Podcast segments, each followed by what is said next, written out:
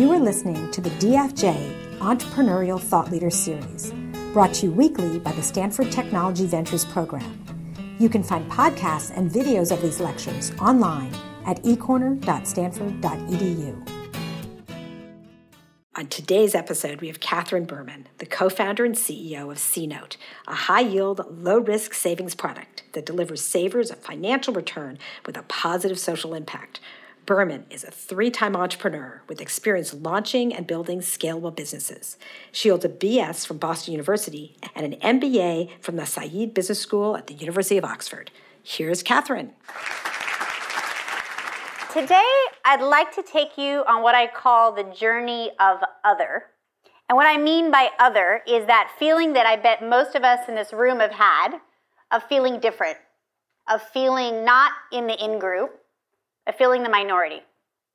And I don't mean the obvious other, you know, the one that nightmares are made of, where you're standing in front of the class and I'm naked and you're all laughing at me. I mean the more subtle other that many, many of us have felt. Perhaps because the color of our skin, perhaps the way, the way we say a word with a particular accent, could be because of the car our parents drove, the clothing choice we decided to make today. I'm talking about that feeling of other that is nuanced, that perhaps no one around you even knows you feel, and yet you feel it. And it can make you feel defensive, it can make you feel mad, and sometimes it just makes us feel lonely. So I'd like to share with you my journey of other and how it's shaped the person I am, how it's challenged me in very interesting ways, and how truly it has been beneficial to me as an entrepreneur. In my hopes that today you can perhaps see a little bit of your other and how it is shaping you as the professional entrepreneur I think many of you are and are going to be. So let me start with my other. Um, I grew up in a predominantly Argentine family. And so what that means is um, I was a very uh, alive in a very Argentine household. My mother is a uh, uh, first generation immigrant from Buenos Aires. And so growing up, we had a lot of this. We had a lot of meat, a lot of chimichurri. We ate dinner at nine o'clock at night, spoke tons of Spanish. Uh, we would enjoy each other's very loud uh, barbecues, asados. Uh, we would do things like drink mate, which is the tea there if you've been there, right after school. I'd run home in the morning. I'd run home, you know, mid midday and drink mate, which we now know is way too much caffeine and sugar for a kid at that age, but at the time, I loved it. And so we had these wonderful traditions of living what felt like a Buenos Aires household in the middle of Southern California. And nothing felt strange to me until about second grade. And it's really in second grade that I started knowing some differences. Things like I had kids come over my house and complain when it became 6 or 6:30 that my mom had not fed them dinner. I even had one kid threaten to call his parents saying that my mom was starving her because it was 6:30 and she still had no food and how dare my mom treat her like this what was our deal and again we ate, nine, we ate dinner at 9 o'clock at night um, the other difference i felt was when we started speaking spanish at school and I would say things, and if you have any Argentine friends, you know we speak a little bit differently. And I would say things like "sho" and "pollo loco" and "silla." And that wasn't quite the Spanish that they were teaching in my Southern California class. And then, lastly, to give you another example, probably one of the most awkward moments is when kids started to call my house asking for me. And they would get my abuela, who lived with us and didn't speak a lot of English. And so abuela would get on the phone, really well intentioned, and try to communicate and get this little kid's, you know, what they're looking for. And she would ask in her broken English and finally pass the phone to me, in which case I had to respond to that awkward question of, Oh, was that your maid? No, that was my abuela. Yep, she lives in the United States, but doesn't really speak a lot of English. And yes, she lives with us. Not over the weekends, not over the summers. She lives with us. And so those subtle differences started giving me that feeling of other. And I sometimes liken it to if you've had an alfajore, which is this amazing treat, and if you haven't had this, I'm sorry, let's get you one. Um, it's that feeling of being swished, squished in between two cultures. And on one side, there was the American culture that I was smack in the middle of as a kid that I loved and thought was so exciting. And then I had this beautiful Argentine culture that I'd come to love and felt very connected to. And yet, when I went to school, I didn't want to be Argentine. I wanted to be in. I wanted to be the majority. I didn't want to be other. And so that secret sense of other came to build and build. And so I effectively spent the next several years of my elementary school, junior high, high school learning how to not be other. And for those of you who've experienced this, you probably learned some what I call the ninja skills or the double agent skills that I did, which is you learn to observe really well, right? You walk into a new situation, you can kind of gather who's the popular kid or who's the mean kid or read a room, right? You learn what the trends are going to be because you want to make sure you don't miss out on those. You learn what not to do so you don't stand out. So, all of these skills I call double agent skills because at the same time I knew I had different backgrounds, but I still so desperately wanted to not be other. And so, by the time high school was over and I went to college, I had effectively created this amazing ability to just be no one knew. No one knew that I had any Argentine blood. No one really knew there was anything other about me in other ways, shapes, or forms. I was wholeheartedly good at playing that Me Too role. And so when I was time for college, I thought, I got this. I know this. I feel in. I know this game. We're good. So I showed up to my school in Boston, and it's a very international school. So I thought, well, that's not going to be a problem. I've already got that. I was very excited. Until within the first couple weeks of school, I lived in the freshman dorms. I realized quite quickly that almost everybody on my dorm room floor was insanely wealthy. And it's not like I came from poverty, but we were not wealthy and certainly not insanely wealthy. And one of my favorite stories from that time was one of my first shopping journeys with a couple girlfriends from my floor. And so we went to this major mall in Boston and we were all getting winter apparel. And I remember getting excited to get a pair of gloves. And these two friends start buying and buying and buying and buying and buying. And we literally leave this shopping complex and they've got bags and bags and bags of clothes. And so I say to them, wow, how much did that cost? Just out of pure curiosity. And one of my friends, and I will never forget this, looks at me and goes, Kat, I don't ever look at the bill. I just sign. And I remember thinking to myself, oh my God, this is a different world. I have just entered a world that I've never known, but most of the people I went to college with lived and breathed. And so, if you can imagine kind of what's next for somebody who was a scholarship kid there, I had to get a job.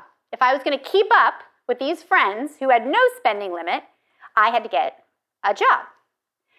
And I remember my first job in college very, very well. In fact, painfully well.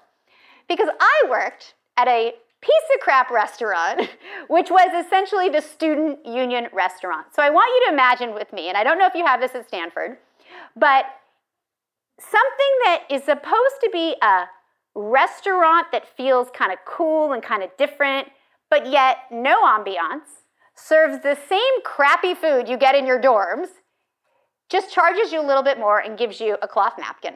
And that's where I got my first waitressing job in college. And so I was excited to have a job and I was excited to be making money. But I won't lie, I was embarrassed. Because my friends would go out on a Thursday night and talk about the bar scene they were going to go and hop from party to party. And I had to figure out how I was going to avoid telling them that I was going to go to this lousy place to earn my first dollars. And so I figured out a couple different really creative ways. You know, I'd tell them I was going to the library. I would say that I was doing some extracurricular activity, all kinds of interesting creative stories I could make up to avoid telling my friends who didn't have to work that not only was I working, but I was working in a place that was miserable and I was pretty embarrassed about. And so that was pretty much the cadence of my freshman year of a lot of trying to dodge the other so I could fit in and feel like I was part of this community. And yet, something really fascinating happened to me towards the end of that freshman year, beginning of my sophomore year. And I call it a closer look. Now, I think many of you have probably experienced this, so let me share what I mean by that. When I was growing up, I had friends, and I'd go to their house for dinner, or I'd have the occasional slumber party to my mom's chagrin, because eso no se hace en Argentina. So we didn't do a lot of slumber parties, but I finally talked her into letting me do some slumber parties. And you'd go and you'd meet the parents and you'd meet the siblings, but you didn't really have a sense of what was going on in that other person's world, or at least I didn't as a kid. And so I figured everybody's life is perfect. Perfect little Americans. Something happened that freshman year, and perhaps it was living on the same floor day by day with the same people, many of whom actually invited me to their houses for holidays and spring break. And I got a closer look about what was actually happening in their lives. And I t- learned two really, really important things. Number one, I learned nearly everyone has that sense of other. For example, three of my closest friends. One, incredibly wealthy. I shared you the story of her just signing away. And so on the peripheral, or just, you know, superficially, you think she's got it all. She wants for nothing. Incredibly, incredibly unhappy. She would come home in the holidays to two parents who couldn't stand each other, who had been on the verge of divorce for years, who had both worked separately and done tremendously well in their jobs, but had nothing left to give to the family or each other. And so all this wealth that she had amassed and that she enjoyed spending came at a price. Very wealthy and very unhappy.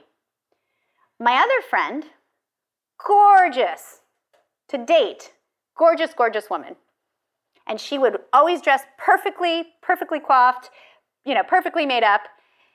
And I would look at her and be like, wow, that's got to be so cool to walk in a room and have that presence and have that those looks and wow. Until I got a closer look and came to learn that this wonderful woman who was so beautiful was so insecure. She had been struggling with an eating disorder for years. She had a family that cared a lot about looks. And behind the scenes, when she took off all her makeup, she was incredibly depressed. And the third friend, very ambitious young lady, was actually my college roommate. Her father had told her that she is very smart and should pursue something very exciting. And so when I met her for the first time, she said, Oh, I'm definitely a computer science major. It's in my family. I'm very focused. I'm very ambitious. And so we were all absolutely inspired by her freshman year that she was just so driven. And so, with a closer look, I came to find it's actually her dad who wanted her to be the computer science major, not her. And he was back home struggling with cancer, and she didn't want to let him down. Left to her own devices, she wanted to do something completely different, but she felt the weight of the world of her father, of that struggle of losing her father, that she kept up that front, that this is actually what she wanted to do. And so I share those stories because we all have those stories. And so or during that time of a closer look, look, I really found that we all feel to some degree that sense of other, and we all have choices. And so that's what really happened to me my sophomore year is I recognized, wow, this exterior of perfection actually doesn't exist, and we're all struggling with that sense of other.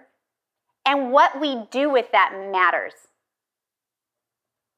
That we can choose to shine a light on our other and just ignore it and keep up the facade, or we can choose to shine a light on it and seek to understand it.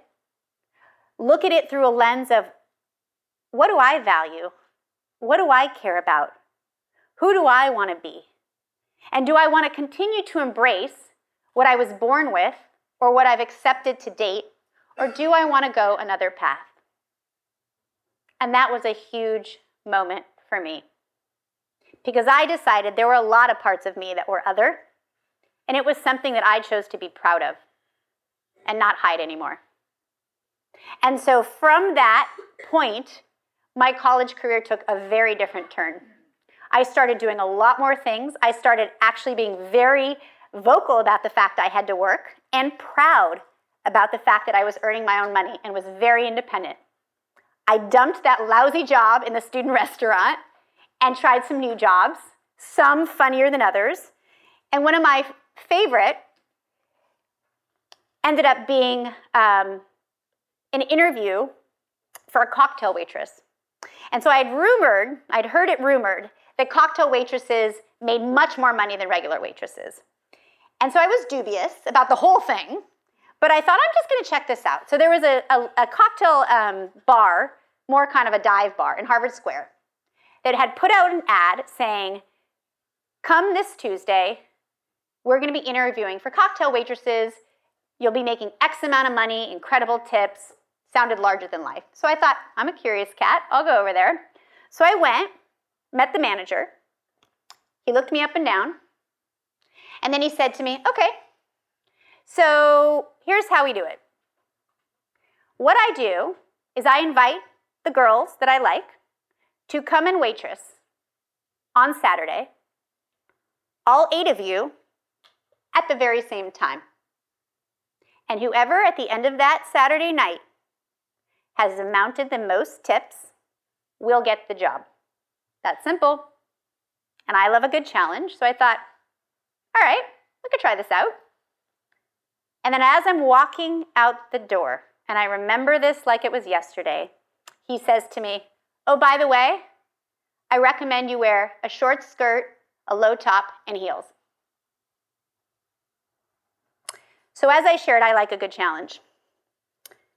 So I took that information back and I came back that Saturday wearing long pants, a turtleneck to here. And guess who got the job? So for me, I had decided that I was proud of the woman I was, that I knew I could sell and I knew I could be personal, and I thought I could damn well get that job without having to objectify myself. And so I was going to go for it.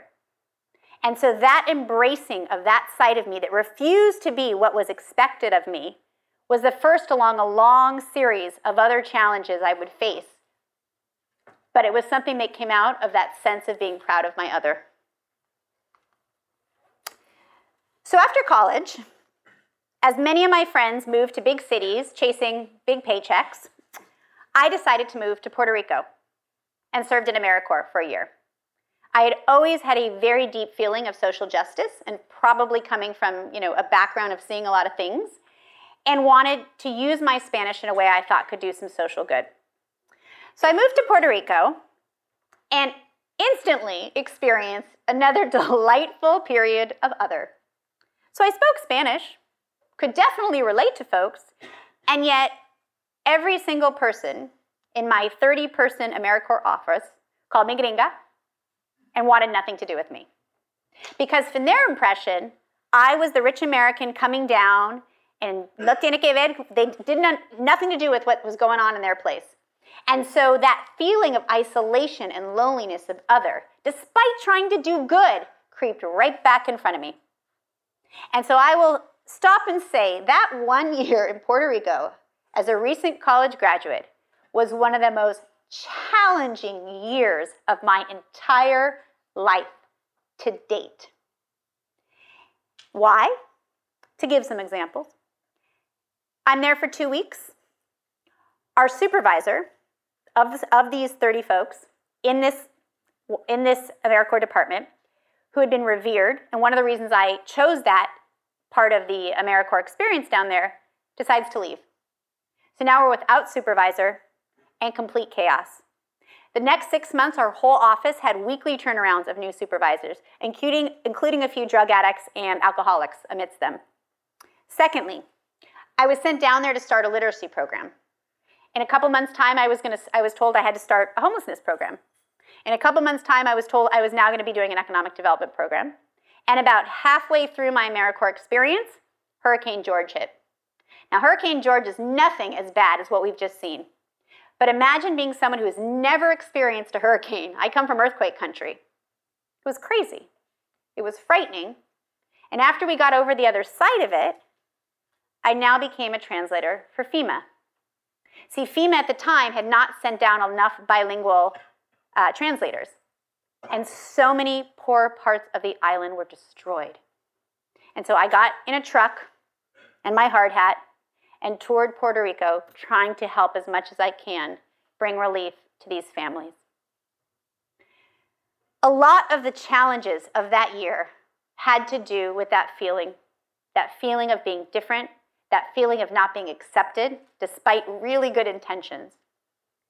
But what I learned from all that, and for any of you who can relate and have come out on the other side, is you learn such a thick skin, so much resilience, not to let what people say about you define who you are. Lastly, I'll share one of my favorite experiences from Puerto Rico, which was one of the women who didn't like me in the office because I was, you know, coming from the mainland, um, decided to start a rumor that I was sleeping with one of the other workers' husbands, who, by the way, was 20 years my senior. And so I ended up confronting this woman who started the rumor we ended up getting into an incredible exchange. And by the end of my one year experience, was actually an incredibly good friend. To date, I've contacted her for hurricane relief in Puerto Rico. But again, starting from that place of challenge, being able to move to a place of compassion, what was she thinking and fearing that would cause her to do this? Going to a place of direct communication and then coming out the other side. Was not easy, but absolutely was worth it. And so from Puerto Rico, I decided to move to New York. So now I had a degree in marketing, I was gonna go use it, I'd done some good in the world. And so, unlike many of my friends who had gone for careers in cosmetics and fashion, I always loved technology. I thought it was so much more interesting than toothpaste or makeup. And so I ended up getting a job at this great marketing firm and joining their tech team. And not shocking to most of you in the room, only women. CEO is the man, all my team members were guys, and all my clients were gentlemen. Well, I shouldn't say gentlemen, guys. it's a good segue into this story. And so, one of my first experiences working in New York and working um, in this firm was the CEO flew me down to San Antonio, where we were pitching a robotics company. Really cool robotics company, folks from NASA, amazing guys. We are going to get the front of them. This was the last conversation to close the deal, represent them. And so it was just me and the CEO of this firm.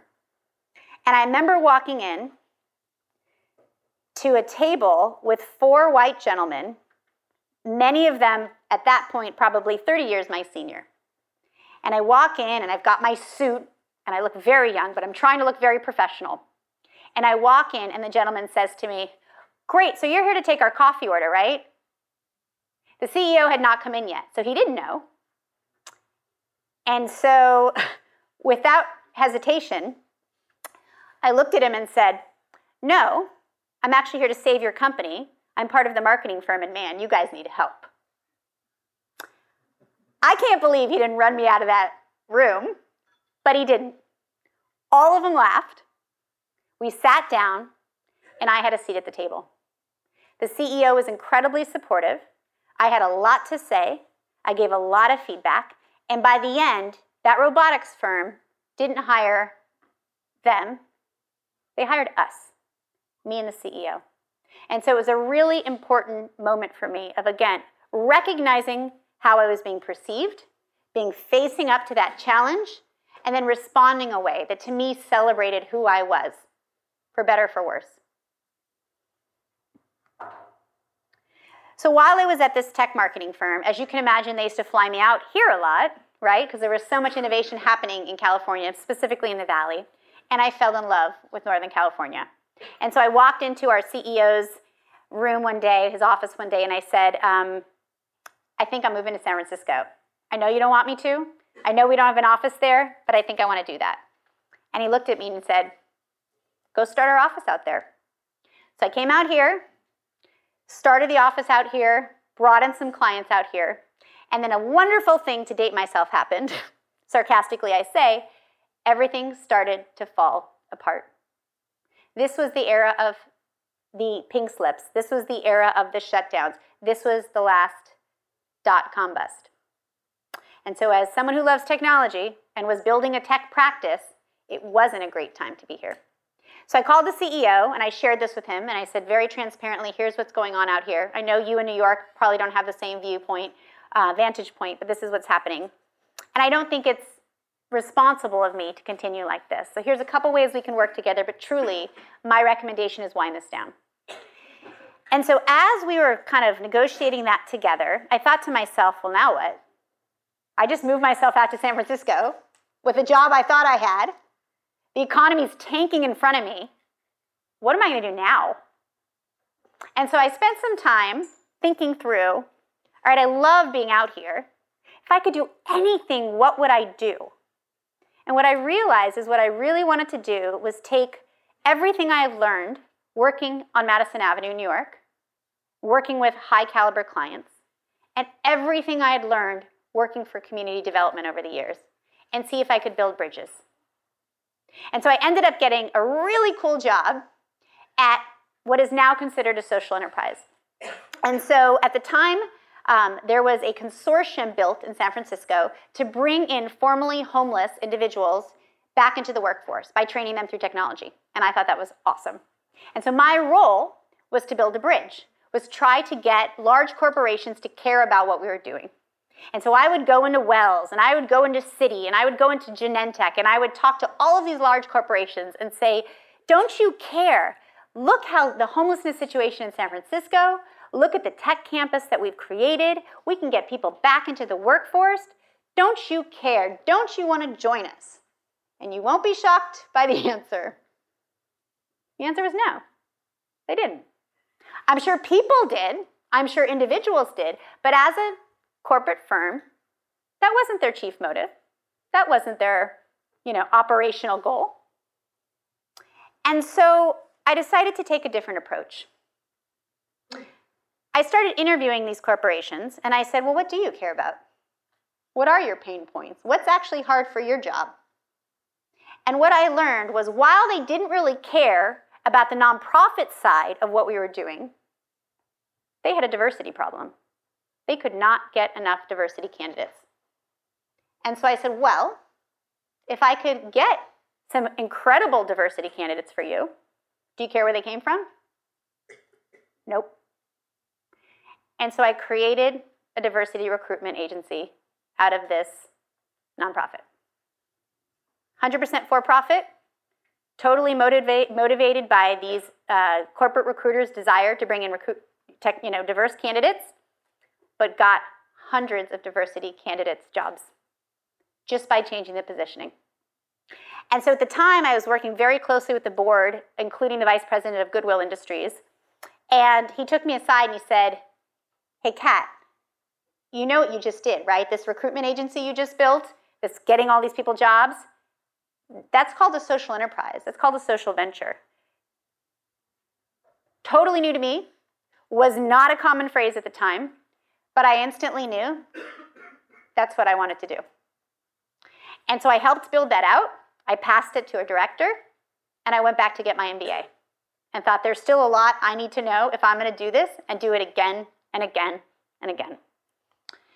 And so I ended up going back to business school to get my MBA very focused. And I chose Oxford because at the time the Oxford Skoll Center was known for really nurturing social entrepreneurs. And so I went back there to get my MBA to learn enough to be dangerous and to be able to build social ventures at scale based on fundamental business principles, but providing social good. Amazing time at Oxford ended up rolling out a couple other initiatives. I think there it's probably I realized I just love building things. And when I left, as most of you will experience, I faced that fork in the road of what do you do? Do I go get that corporate job? Do I go build a social enterprise? Unfortunately, I had no choice. I had a big fat student debt, and so I opted for management consulting. I was part of the strategy division, did a lot of work in Latin America, erstwhile feeling what I really want to do is build social ventures. And so on the side, I started my second social venture, which is now called Global Brigades, or GB Inc. I always tell people one of the hardest things that I do not recommend is you having an 80 hour work week management consulting job and building a startup on the side. Do not recommend. Until I became a mom. And then I said, well, you know what I really don't recommend? Kidding. So it was crazy and it was a lot, but we did it. And actually, within the first year, my co founder and I grew so fast that we quit our day job. We absolutely quit management consulting and did GB full time. Incredible ride. We were able to build an initiative that really linked students who are looking to do social good with an opportunity to build a resume, an opportunity to get real life work experience, an opportunity to experience a new type of environment abroad. And we built it from one campus to 10 campuses to hundreds of campuses, to 10 students to 100 students to now thousands of students. It's now in five countries. It's the largest global student development firm in the world. And it was an incredible ride. And at any every point in the journey, there were so many critical times where I had to pick whether I wanted to go the normal path the path of majority or the path of other. So, at a certain point, about four and a half years in, we grew very large, multi million dollar, and I was ready to exit. My co founder was not. And so we had a heart to heart, and I could tell he just wanted to do this for the rest of his life. And so I said, okay, I support that. I will sit on your board. We can talk about exiting at a different stage, but I get this. You want another five years of this ride. I get it. I'm ready to see my next chapter. So I ended up taking a board seat, and now I was right back to this what am I going to do now? And so, like many entrepreneurs you know in the Valley, I ended up going into venture capital. Not for the same reasons I think you probably have heard others speak about. Because to me, the reason I wanted to go into venture had nothing to do with Sand Hill Road or any type of romanticism. Because at the time, being a woman in venture, and yes, we know this hasn't changed much, is, was not very glamorous, right? It was actually tough. But the reason I chose to go to the venture side of the equation, the capital side of the equation, is I started to get fascinated by money as a flow of energy, money as a source of power what we do with capital, how capital moves throughout our country and throughout our world started to fascinate me. And then seeing it captured by this industry called venture capital and how they were using it as an instrument for change fascinated me. And so the tape that was playing in the back of my head was if this is tremendous energy, tremendous power, could this not be a source for change? Could this not be an instrument for positive social change? And so I spent about four years um, on the venture side. I led deal flow for a global firm. Um, I started their angel fund. Excellent experience. I got to work with a lot of both typical entrepreneurs, so, social entrepreneurs, you name it. Um, and then got a very interesting opportunity to work, and run a division of Charles Schwab. So I got to work at, with a strategy group at Schwab based on data. And their idea, this was a new group, the premise was we've got tons of data as a financial services firm. We're trying to understand what the future of finance is going to look like, specifically when we think about this large wealth transfer that's about to happen, led by women and millennials. What is that going to look like for major financial services? I just spent years looking at fintech companies and other companies the firm I looked at was very focused on women's empowerment, and so I was a pretty likely candidate for that group. And I thought it was a really interesting challenge. Okay, let's see how money flows, how this energy goes in a big financial services firm. And there, probably not shocking to most of you, I found some pretty interesting findings. One was not much was going to change anytime soon. I have incredible respect for my colleagues at Schwab. It's to date one of the best large companies I've ever worked for.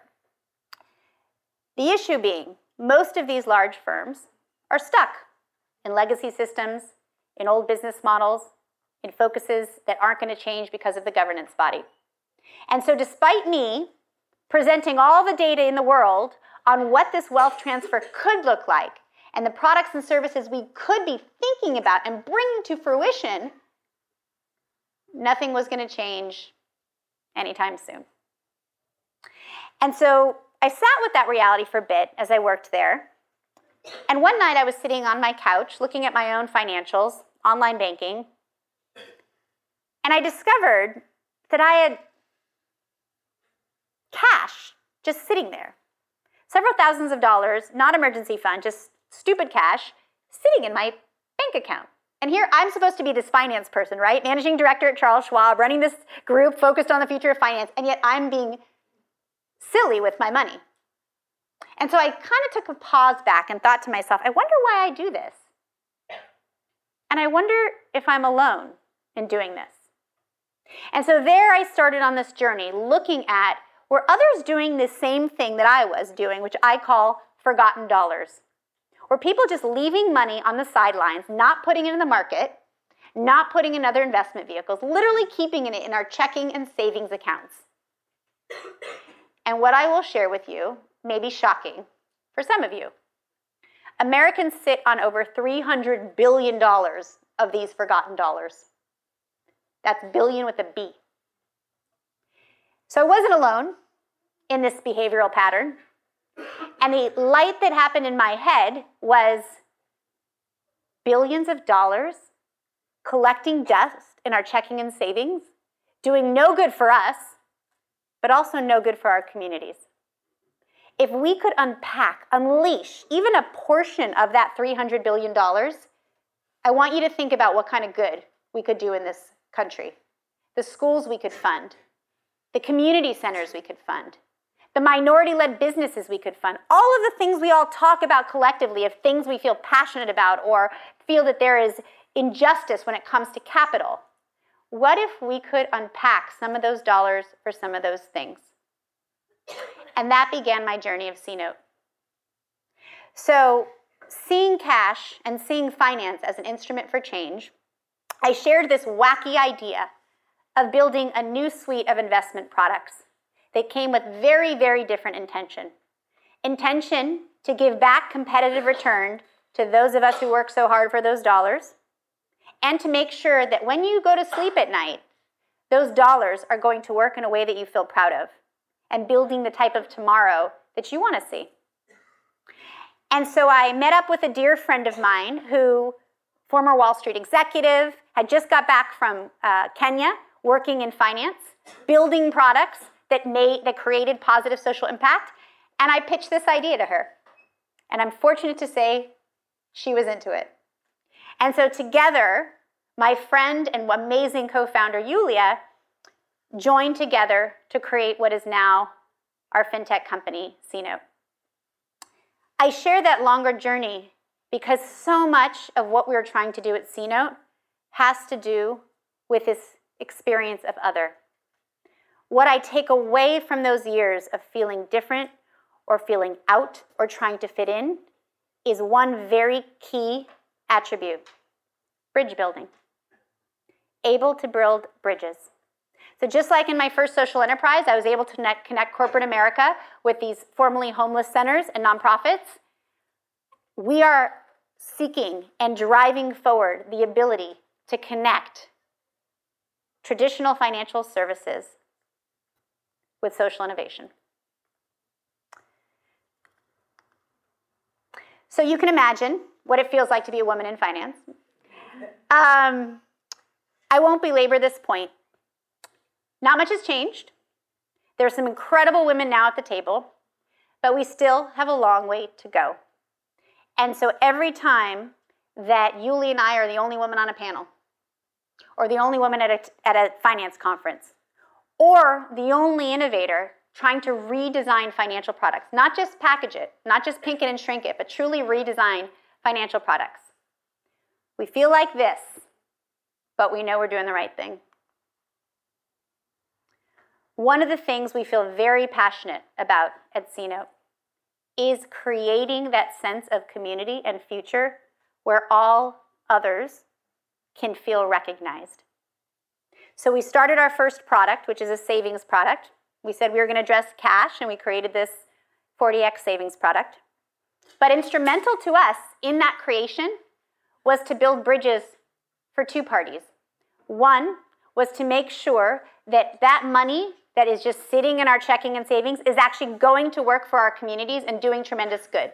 That's absolutely part of our social mission and fundamental. The second part is making sure that everyone has access to those financial products. Because what both of us found working in financial services, that there were so many cool things being spoken about, a few of them actually being created, and then when they are created, they're available for this many people. If you were high net worth, if you could afford a financial advisor, lots of creative vehicles for you. If you're a college student, if you're just graduated, not so much. So the second piece of our mission as a company is to make sure all of the products that we create that do good and provide a competitive return are accessible to everybody. No minimum, no fees, you get it. It's been a long road.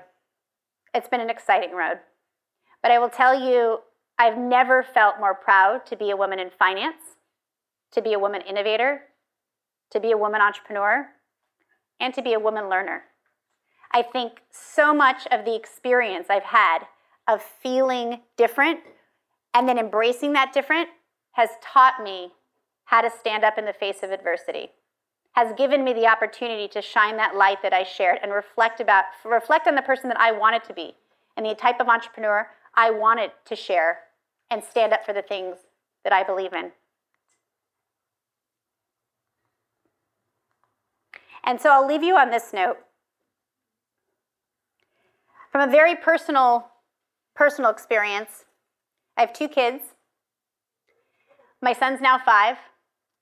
And the other day, as I was leaving the house, he says to me, Mom, why do you go to work? My friends' moms stay home. Every day you're racing out of here going to work. Why do you do that? And I kneeled by his side and I said to him, Because I believe that everyone has a gift. And when you have time and purpose and can reflect and enjoy that gift, I call that work.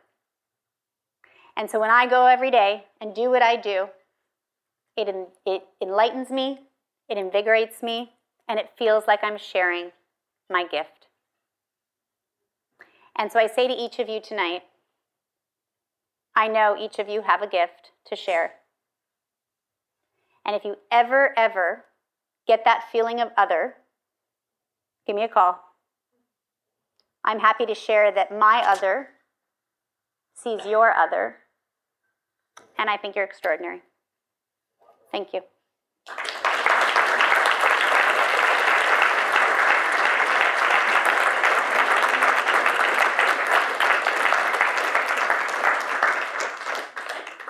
Questions? Yes. Um, with respect to your current startup and the situation of all these dollars people sitting on, so it seems to me also a big problem is that once people come out of high school, they have no clue really what investing or impact investing means or how to make their first large purchases. Agreed. So how would you change that so people coming out of high school have much more knowledge?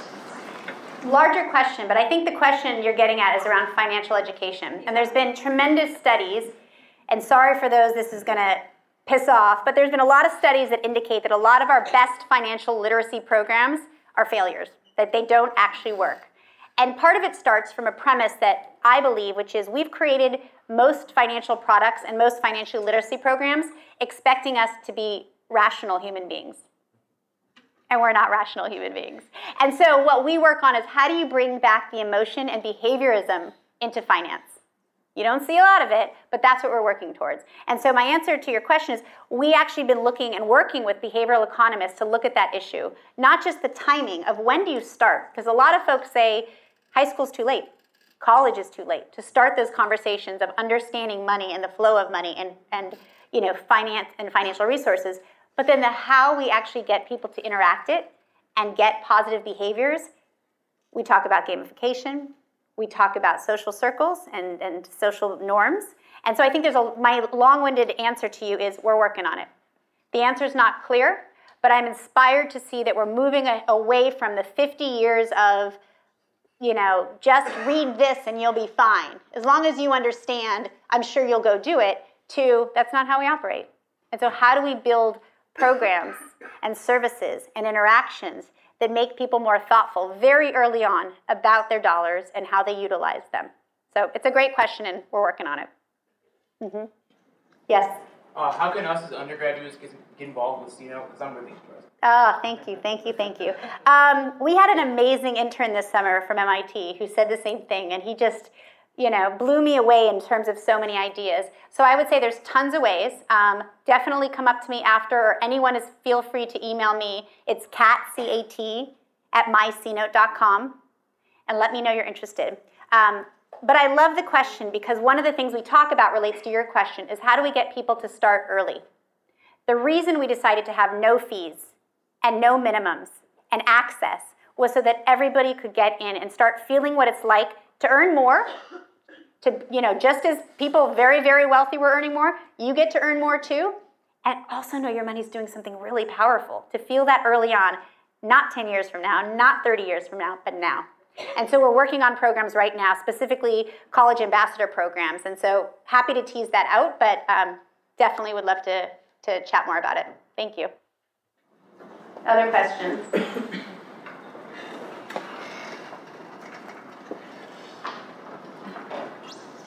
Matt, I have one. Um, in regards to the fact, so you're spending this time at Charles Schwab, amazing access to incredible minds and people.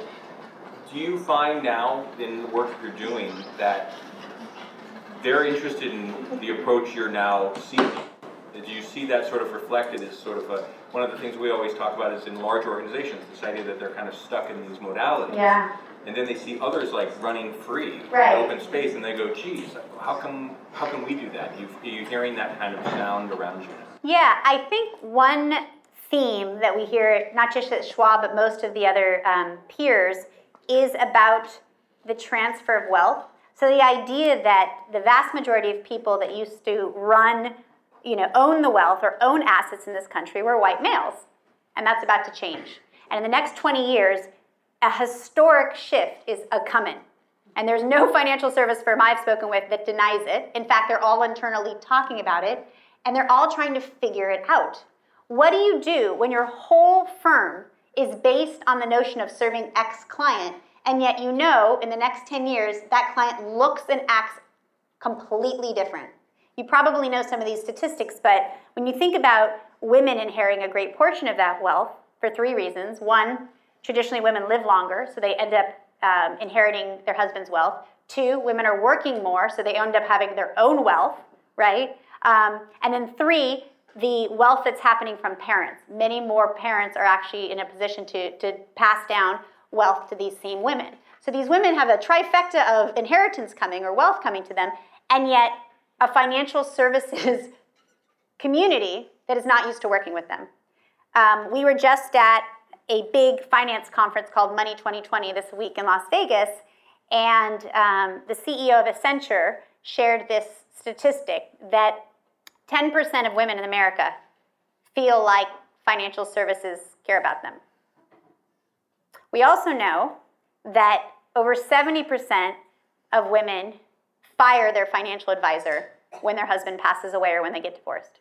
And so there's a lot of problems in terms of how we're treating not just women, I would argue. I would say people of color and anyone who's of a certain age.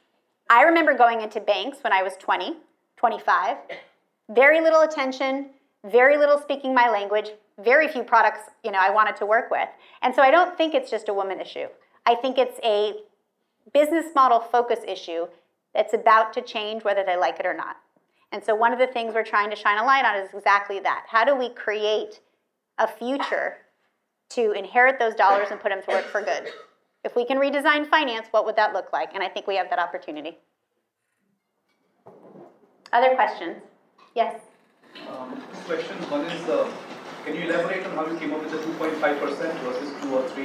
And uh, where do you see this company next two to five years? Yeah, great question. So the question was, how do we come up with 2.5%, which I love that question. We actually came up with a higher percentage. And, and again, we came, we started with the premise of you work hard for those dollars, and those dollars are making 0%. And the institution that's benefiting from your hard work are these large financial institutions. It's the business model. And so, what could I give you back that's going to feel fair to you and put that money to work for you? So, it started with that. The second piece is the underlying asset, not to get into crazy jargon, works with a, um, a um, asset known as CDFIs, an asset in an industry. And so, in working with them, we had to model it out to work with what was going to be reasonable for them to put to work, what was going to be reasonable for us as a firm, and what could I pass back to you. And so that was part of the science that we did to see can we make it sustainable? Can we make it guaranteed? Can we, right? And really make it pop.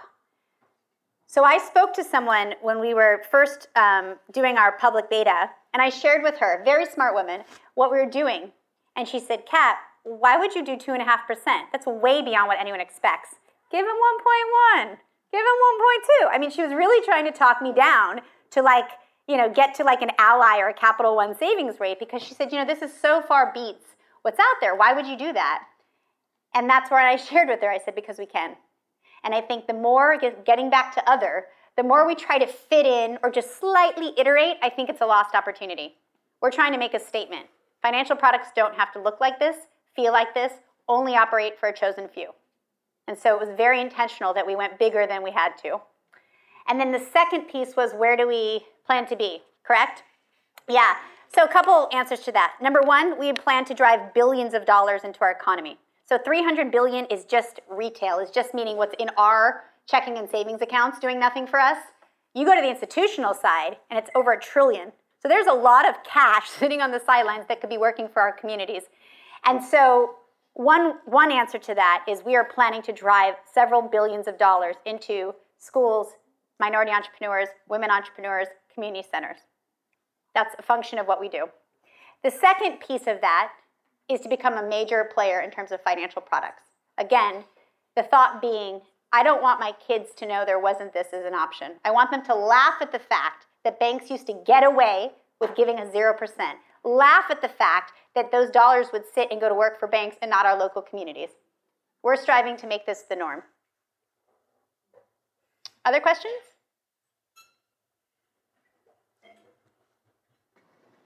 Yep. Oh, last question, yes. Do I get it right that you're offering two point five percent on cash as opposed to the one percent that you get in some banks? That's correct. Is it federally insured? Yeah, it's federally it's fairly guaranteed, state and federal guarantees, but we're not a bank. So to be very clear, CNote is not a bank. We are not an Ally. We are not a Wells Fargo. And because we're not a depository institution, yeah. So, so the insurance is provided through? So the insurance is not provided through FDIC. So we work with federal and state guarantee programs that come with CDFIs. Come with our CDFIs actually. It doesn't come with all CDFIs. So. CDFIs. Yeah longer conversation. So CDFIs, which is the underlying asset, is called Community Development Financial Institutions. I encourage you to all look them up. It's been around for over 20 years. They were created by the US Treasury Department. All of the CDFIs are certified by the US Treasury Department. And it's a construct or an asset class that every major bank already uses. So every bank already uses them for solid return and solid impact. It's just you and I didn't get access to them. We didn't, very high thresholds, didn't have the legal framework, very diversified, decentralized group. So these are all the problems that we had to solve for to create what we can now give you as 2.5%. And the next 2008, do you think they'll be covered? It's a great question. And one of the reasons I love CDFIs is if they've been there, done that. So again, these guys have been around for over 20 years, many of them 30, 40 years. They've seen several recessions. And so one of the things we got to do before we tried this was model out what would another recession look like and what did the last two recessions look like. And they actually outperformed FDIC institutions. It's a great question. Okay, I think that's it. How that? Please help me thank Catherine. Thank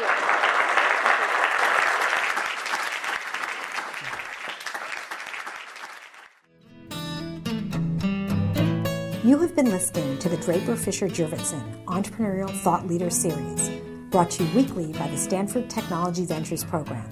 You can find additional podcasts and videos of these lectures online at ecorner.stanford.edu.